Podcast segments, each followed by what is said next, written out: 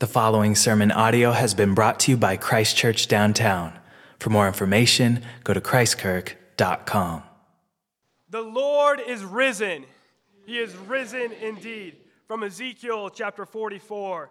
Also, the Lord brought me by the way of the north gate to the front of the temple. So I looked, and behold, the glory of the Lord filled the house of the Lord, and I fell on my face. Lift up your hearts. We lift them up unto the Lord. Let's pray. Our Lord and God, you are great and greatly to be praised. Your prophet Ezekiel saw the glory that filled the temple. His eyes could not contain your glory, and his heart quaked, and he fell to the ground. Your glory has come once again. And on that black day, that bloody afternoon when your son died, men beheld your glory. The temple failed filled, the veil ripped, for it cannot contain your glory. And on Easter morning, the earth quaked when Jesus rose from the ground, because that could not contain your glory. Now your glory has surged from the cross and the empty grave to cover all the earth. Hallelujah! Christ is risen. And so we come to worship you now, and amen. amen. What is your shame? Shame does not want others to see. Shame does not want others to know. Shame came into the world through a man and a woman in a garden. And on Resurrection Sunday, our shame began to be reversed through another man, another woman in another garden. John chapter 20 describes when the risen Jesus first appeared to Mary Magdalene in a garden. And consider a few examples between Mary and Eve. Both women, first of all, were not seen right. When Mary Magdalene first saw Jesus, she thought he was the gardener. And then Eve believed that when she ate the fruit, her eyes would be opened and she would be like God. But Adam and Eve's disobedience opened their eyes to their nakedness and to their shame. And this shame exposed a kind of self reliance to cover yourself from being known that still drives people today. You don't want others to see, you don't want others to know. Because if they really knew, they would be so embarrassed to have you as a friend, as a wife, as a child. So, what do we do? We grab those fig leaves so that way your shame won't be known. Mary Magdalene was a true daughter of Eve with a shameful past. Do you know her past? Remember, she was the woman possessed by seven demons, totally under the power of Satan, until Jesus set her free. Do you have a past you'd like to hide? Are you ashamed of your disobedience? Are you ashamed of your viewing history? Are you ashamed of the state of your marriage? Are you ashamed of how your kids turned out?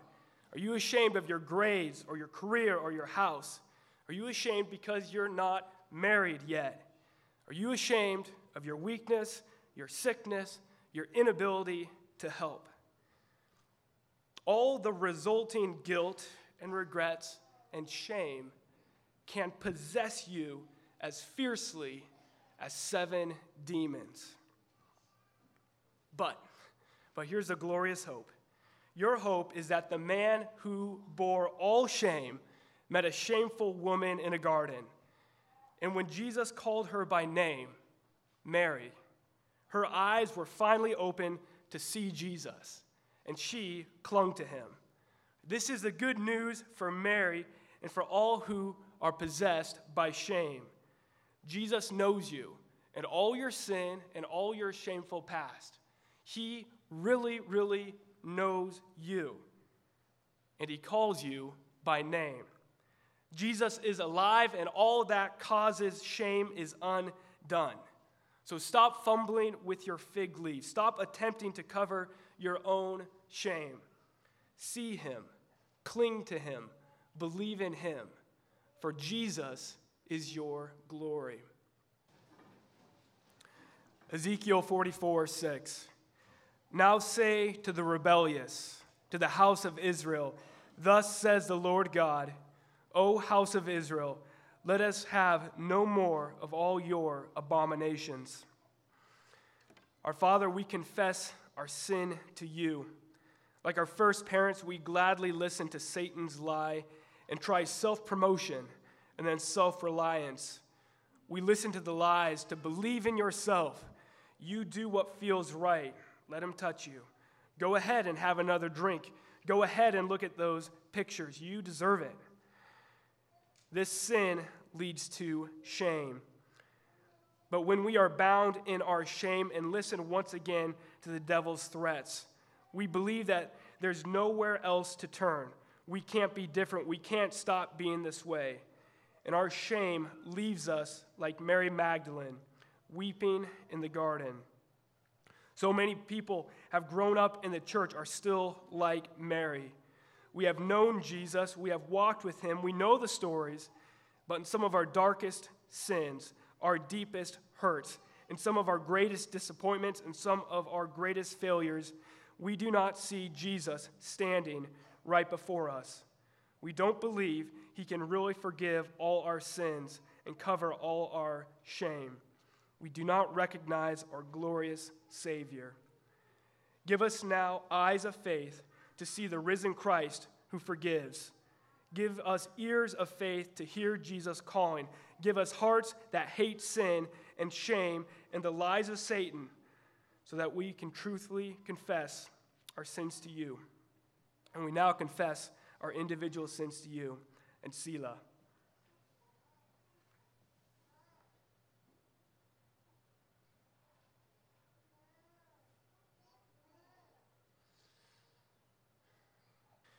And we ask all of this in the name of your Son and our Savior, Jesus. And amen. And please rise for the assurance of God's pardon. Listen to this good news from Ezekiel 36. This is what God promises to do for you. Then I will sprinkle clean water on you, and you shall be clean. I will cleanse you from all your filthiness and from all your idols. I will give you a new heart and put a new spirit within you. I will take the heart of stone out of your flesh and give you a heart of flesh. I will put my spirit within you and cause you to walk in my statutes, and you will keep my judgments and do them. Then you shall dwell in the land that I gave to your fathers.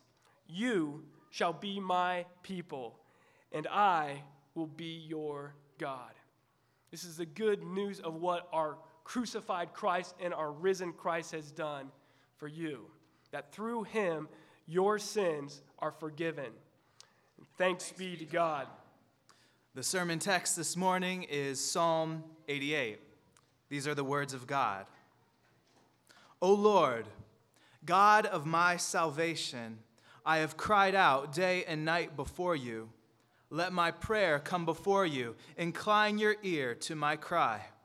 For my soul is full of troubles, and my life draws near to the grave.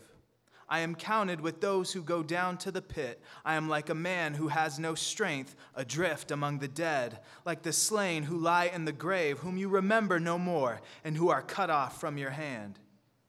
You have laid me in the lowest pit, in darkness, in the depths. Your wrath lies heavy upon me, and you have afflicted me with all your waves. You have put away my acquaintances far from me. You have made me an abomination to them. I am shut up, and I cannot get out. My eye wastes away because of affliction. Lord, I have called daily upon you. I have stretched out my hands to you. Will you work wonders for the dead? Shall the dead arise and praise you? Selah. Shall your loving kindness be declared in the grave, or your faithfulness in the place of destruction? Shall your wonders be known in the dark, and your righteousness in the land of forgetfulness? But to you I have cried out, O Lord, and in the morning my prayer comes before you. Lord, why do you cast off my soul? Why do you hide your face from me? I have been afflicted and ready to die from my youth. I suffer your terrors. I am distraught. Your fierce wrath has gone over me. Your terrors have cut me off. They came around me all day long like water. They engulfed me altogether. Loved one and friend, you have put far from me, and my acquaintances into darkness. Let's pray. Father, you have ordained that by the preaching of the gospel you would raise the dead. And I ask that by your Holy Spirit you would do that work this morning in us. We commit this time to you in Jesus' name, and amen. You may be seated.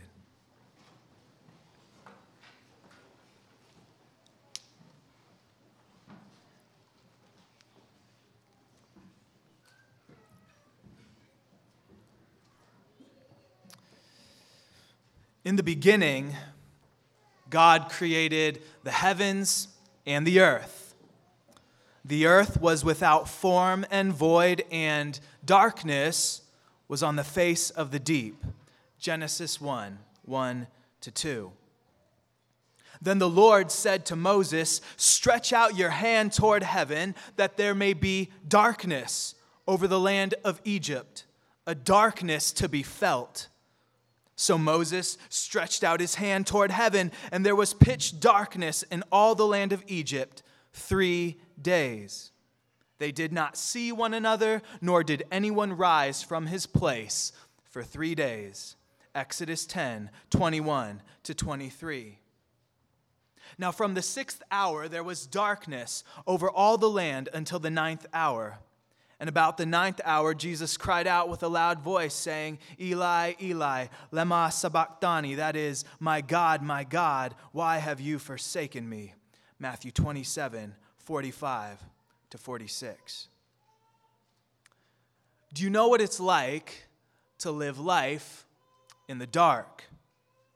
Have you ever found yourself in darkness so black that it didn't matter whether your eyes were open or shut. You couldn't see anything. You couldn't see your hand in front of your face. There's a reason children are afraid of the dark. Why nightmares happen at night. There is this primordial fear we all have of the dark, of the deep, of the formless void and endless ocean of blackness because in the darkness, you're vulnerable, you're exposed, you can't see what's coming, and anything can happen. If you've ever been in the dark for a long time, you know what it's like to long for the light to come on again.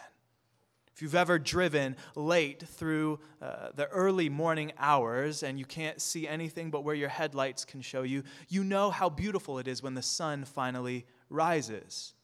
Some of you got up early this morning to go sing hymns at the cemetery. And maybe you got to see the glorious sunrise. Do you know what it's like to live life in the dark? Imagine for a moment that you are blindfolded right now, uh, completely, no peeking. You could even close your eyes right now with me and imagine this. What if I told you, close your eyes, and I want you to stand up right now, and I want you to walk to Pullman.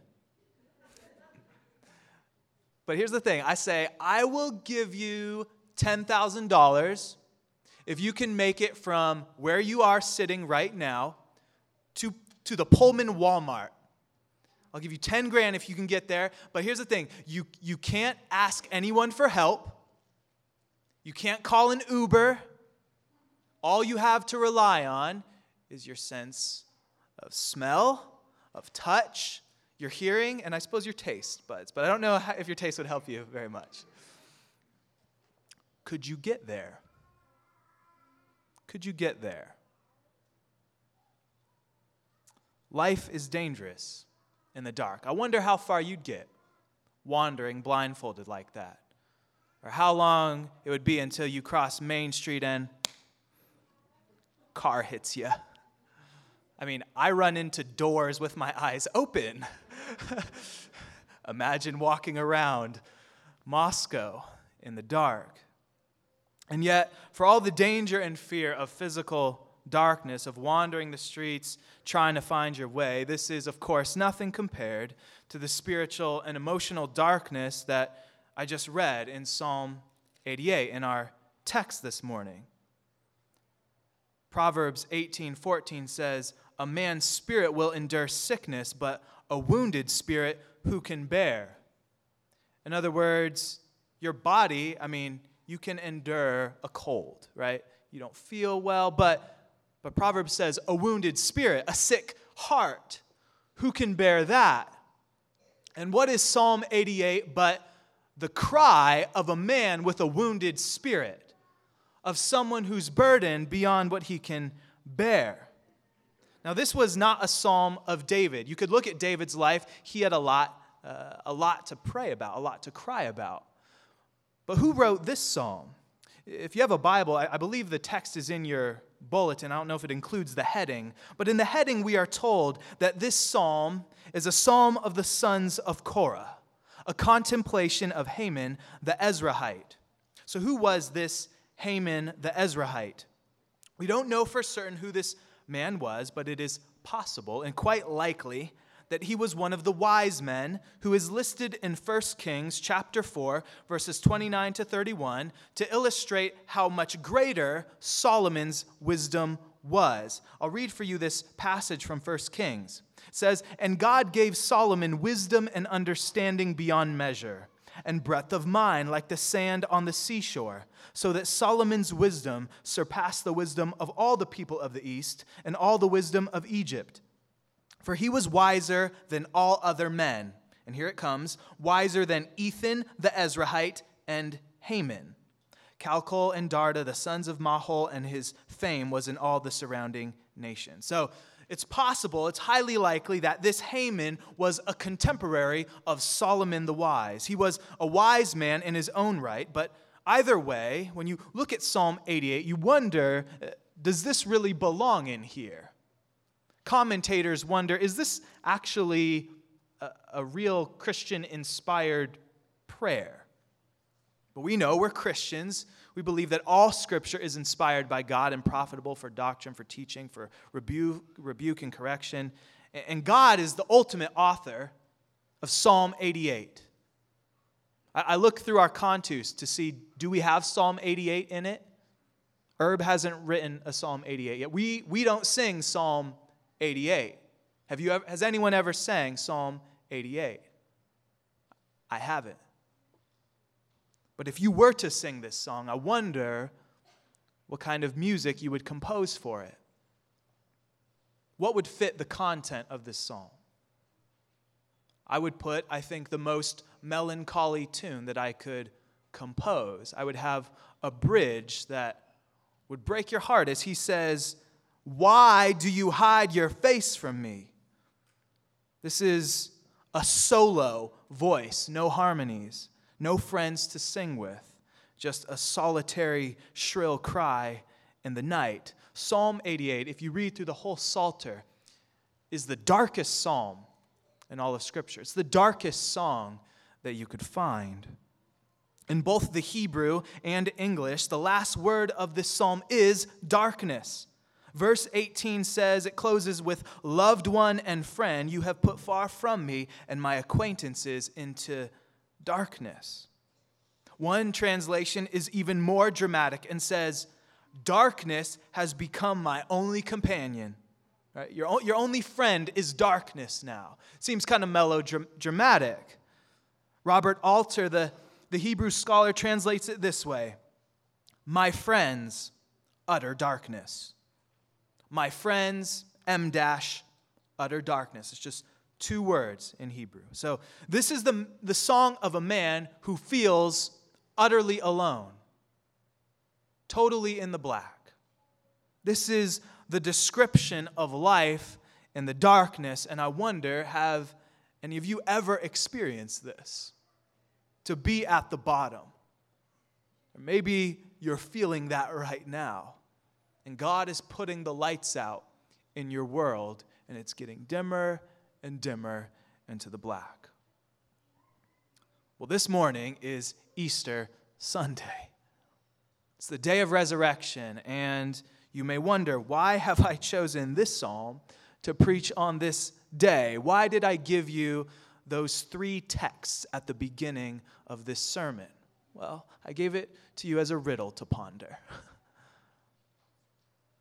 For those of you who don't know where I'm already going, let me tell you what I want to do in this sermon. First, I want to answer the question why is the psalmist so distraught? He says in verse 15, I am distraught. And I want to know why. How did he end up here in the dark? How do you end up in the dark?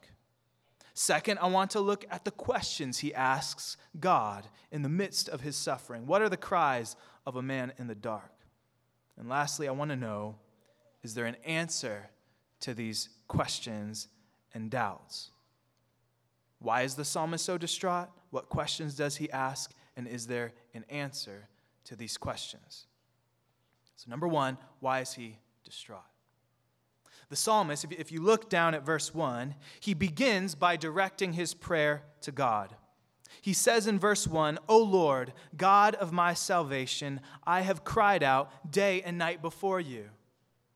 And what verse 1 does is frame the rest of the psalm. It puts the context of everything else after it into the context of faith. Maybe you feel like God has forgotten you, like your prayers are not being heard. You ask for that thing over and over and over again until you wonder, is he really listening? Well, if you ever have read through the Psalms, you know this is a common refrain. God constantly instructs his people to pray, God, where are you?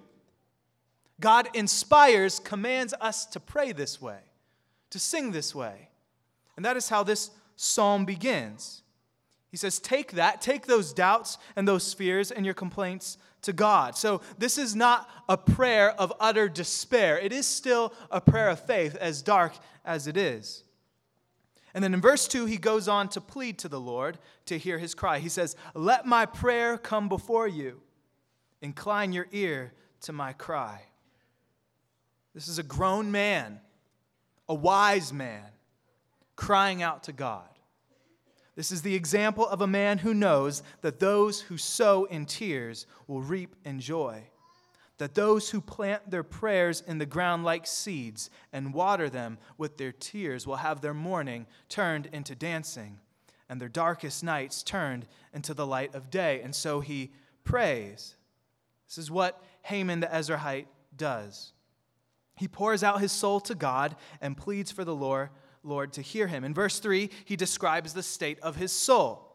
He says, For my soul is full of troubles, and my life draws near to the grave.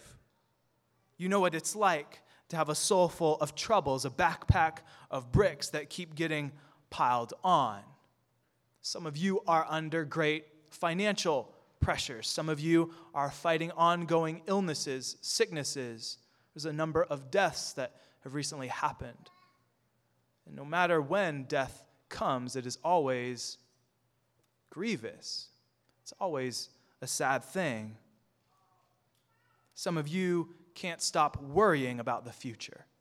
And some of you can't stop regretting the past. And so your soul is full of troubles. It says in Scripture that man is born to trouble.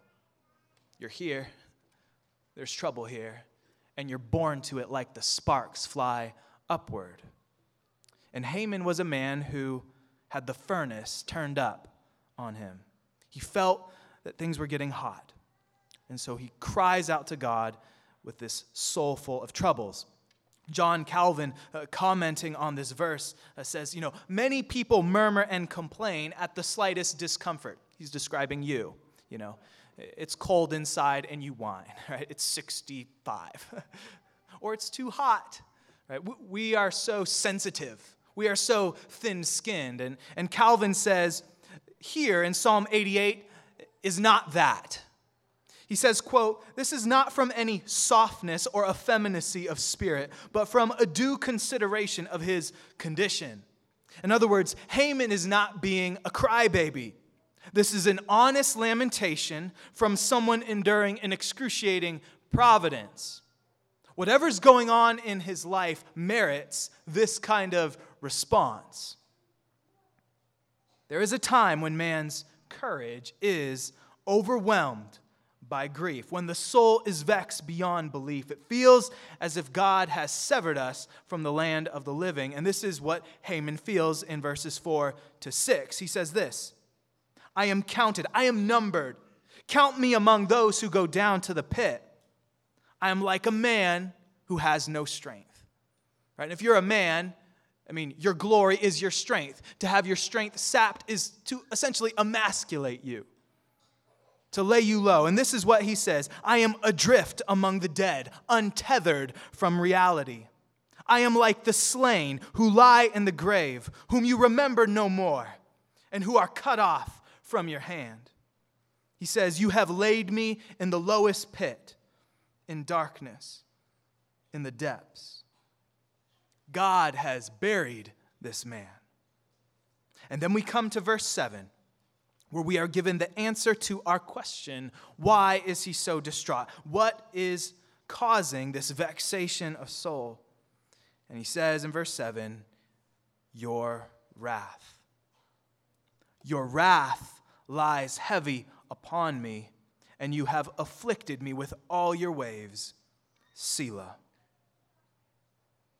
You'll notice that there is little description of Heman's external circumstances. We don't know if he was in a Job like situation where he had you know, lost his family, lost his children. We don't know if he's on the run or if there's enemies at the gate. We don't know anything that's going on in his life except that his friends have abandoned him and his soul is vexed. And those things may very well have been going on in his life. But notice what he, descri- what he ascribes his anguish to. He ascribes it to God's wrath. He looks inside and he sees the darkness and the loneliness and he says, You did this, God. It's your wrath that is lying heavy upon me. He goes on to describe this later in verses 15 to 17. He says, I've been afflicted and ready to die from my youth. From, from a youngster, he's been ready to die. What would cause a child to feel that way? What would cause a grown man to look back at his life and say, I've been ready for you to take me from my youth? He says, I suffer your terrors. Yes, God is terrifying. He says, I am distraught.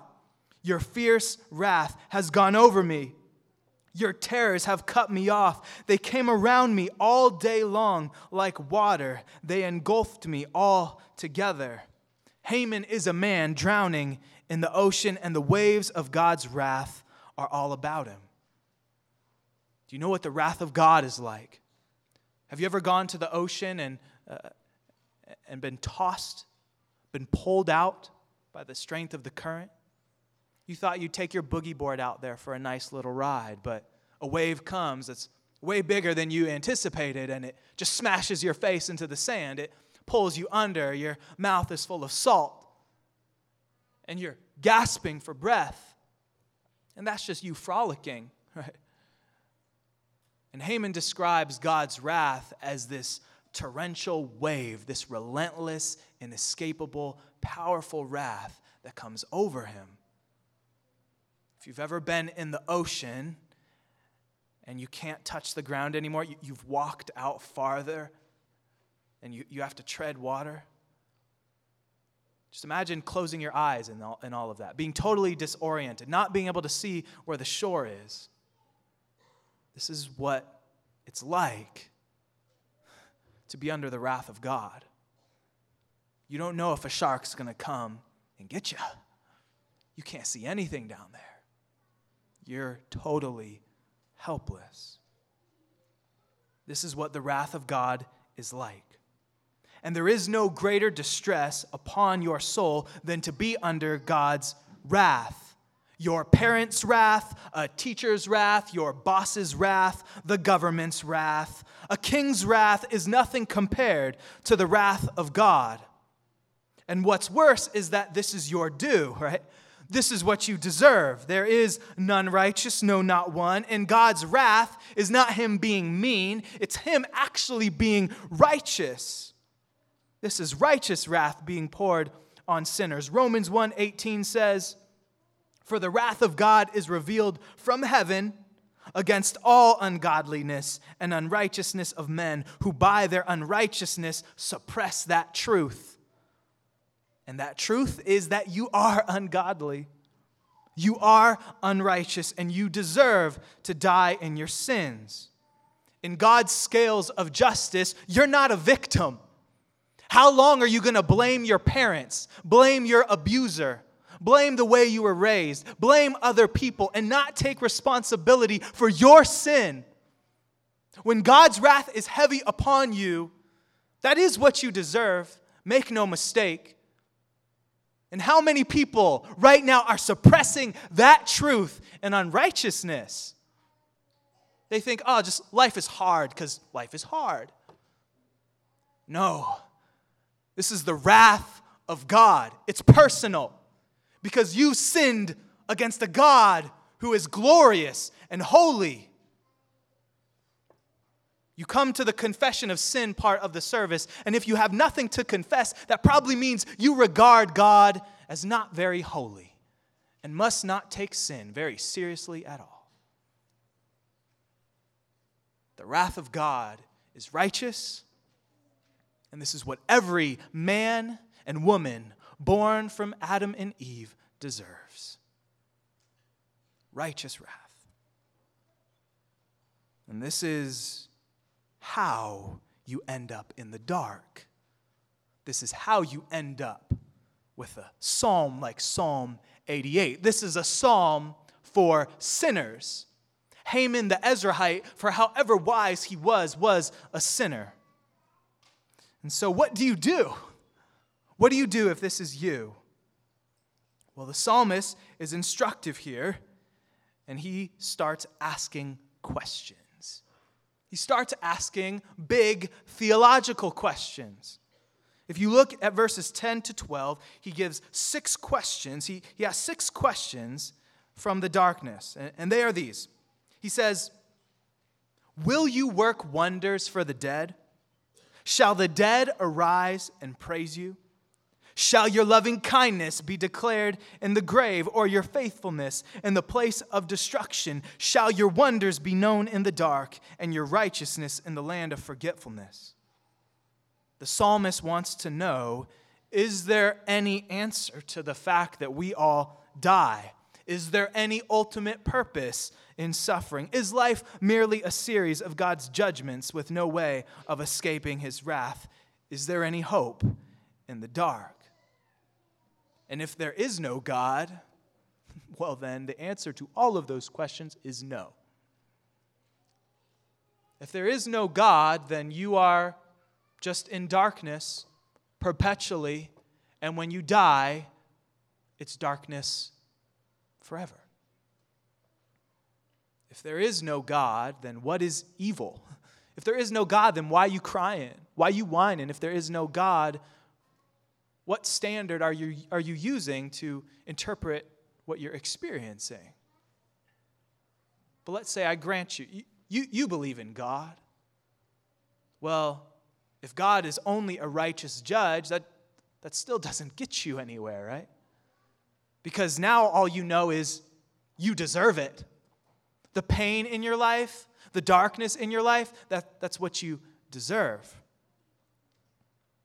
And within the psalm itself, no answer is given to these questions. Right? Read Psalm 88. I haven't seen this on any calendars. I haven't seen this in any Instagram posts of scripture. She reads truth. Don't post this. It is likely that this psalm was written, if it was written in Solomon's lifetime, he died in 931 BC.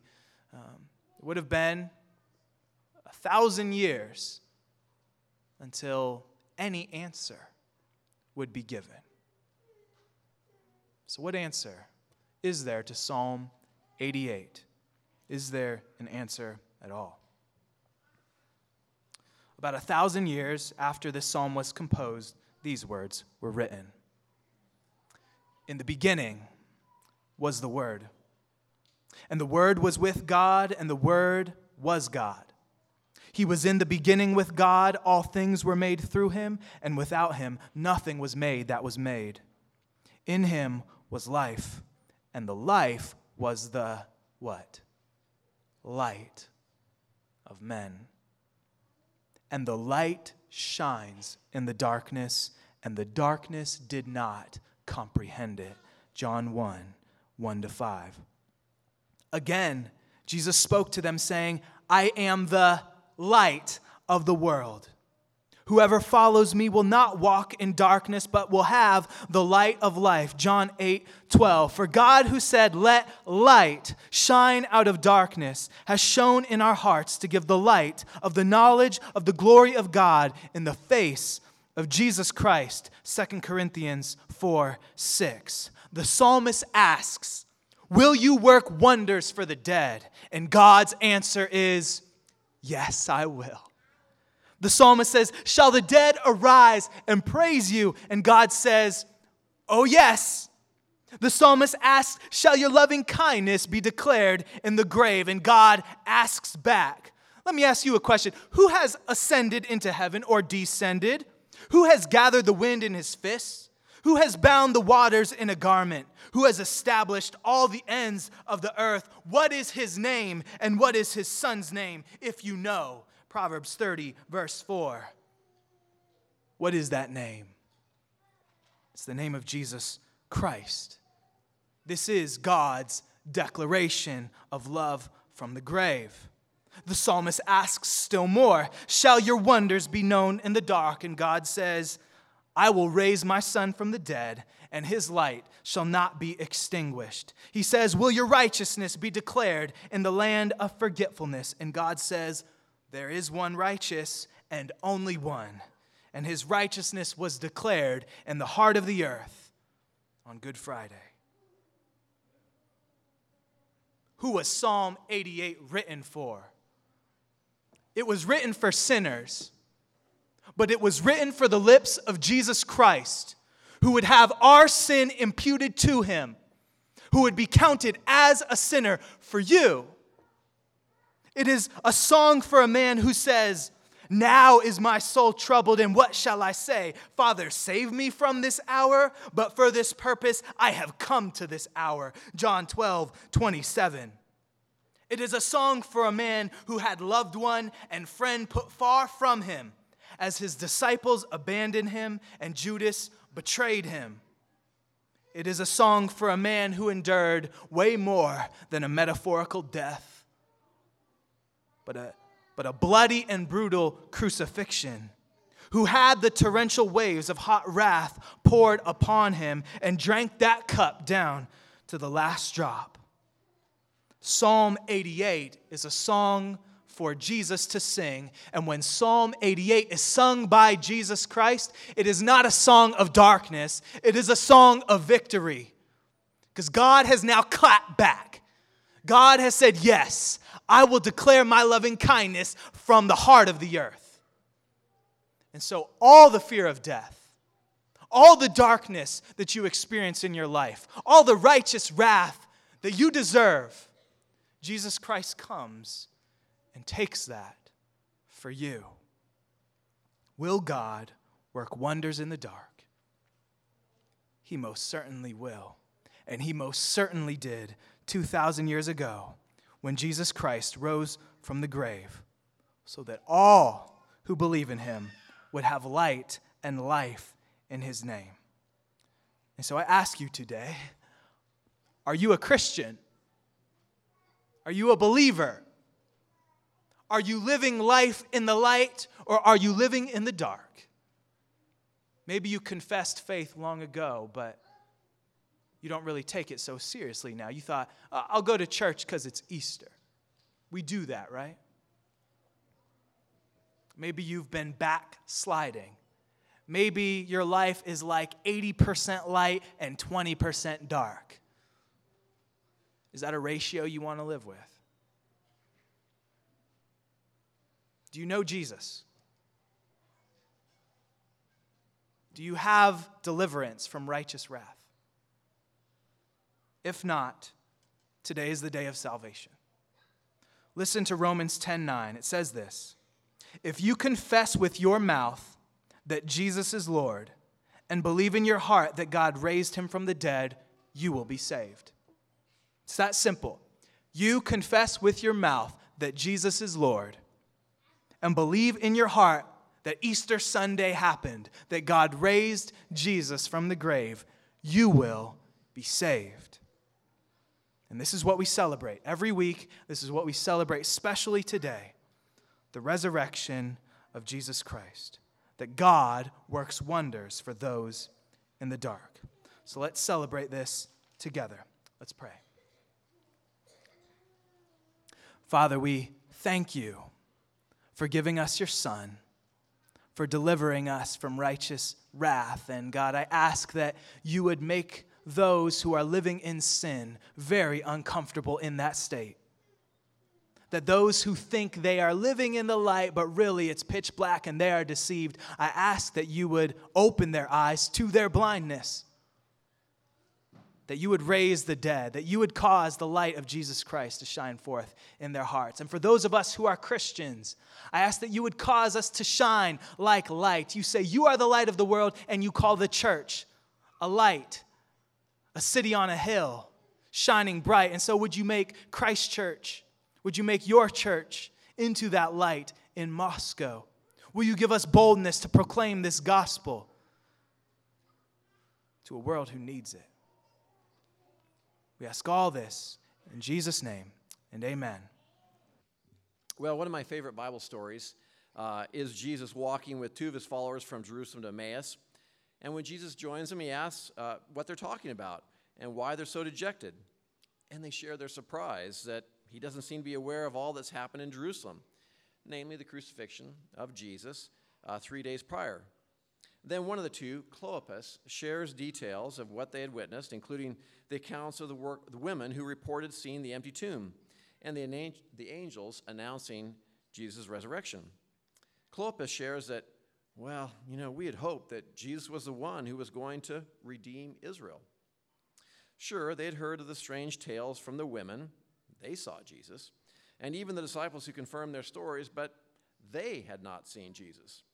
And in one of these classic teaching moments, Jesus responds, Oh, how foolish you are, and how slow to believe all that the prophets have spoken. Did, did not the Messiah have to suffer these things and then enter his glory?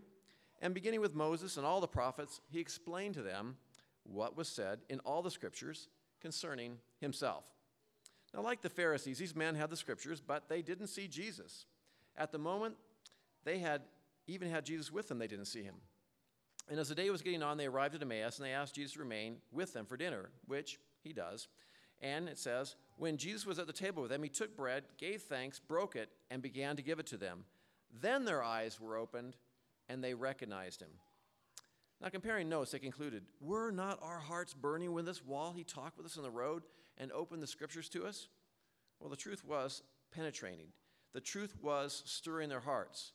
But it was at the breaking of the bread at the breaking of the bread that they finally saw Jesus. Have your hearts burned with the hearing of the scriptures this morning? Now we are exhorted to see Jesus in this meal of communion. Look at this bread, his broken body. Look at this wine, his shed blood. Look around at those eating and drinking with you and see his body. Come then and look. Come then and see Jesus. Let us pray. O Lord God, our Heavenly Father, thank you for revealing yourself to us in your word, in this memorial supper, and in the work of your Holy Spirit. Thank you for suffering in our place, that all of our sins could be completely washed away, and remind us of our salvation in Jesus, and also how you are making us more like Jesus for your glory and for the advancement of your kingdom, because we ask it in Jesus' name, and amen. I have two charges. One, uh, if you're not a Christian, the next thing for you to do is believe and be baptized. So if that's you, uh, come talk to us. We'd love to uh, talk with you more about what the next steps are. And secondly, for uh, most of you who, who are Christians, you're going to go off to lunch or at least out into the foyer. I want you to consider this week uh, if Jesus is alive, and he is, um, is that having any real difference in your, in your life, in your week. What, look around your life, look at your family, look at your friends. What would not be there if Jesus was still in the grave? And then remember, he's not, he's risen. So rejoice as you contemplate that. Uh, receive the benediction. The peace of God, which passes all understanding, keep your hearts and minds in the knowledge and love of God and of his Son, Jesus Christ our Lord, and the blessings of God Almighty, the Father, the Son, and the Holy Spirit be upon and remain with you always. And all God's people said, Amen. Amen.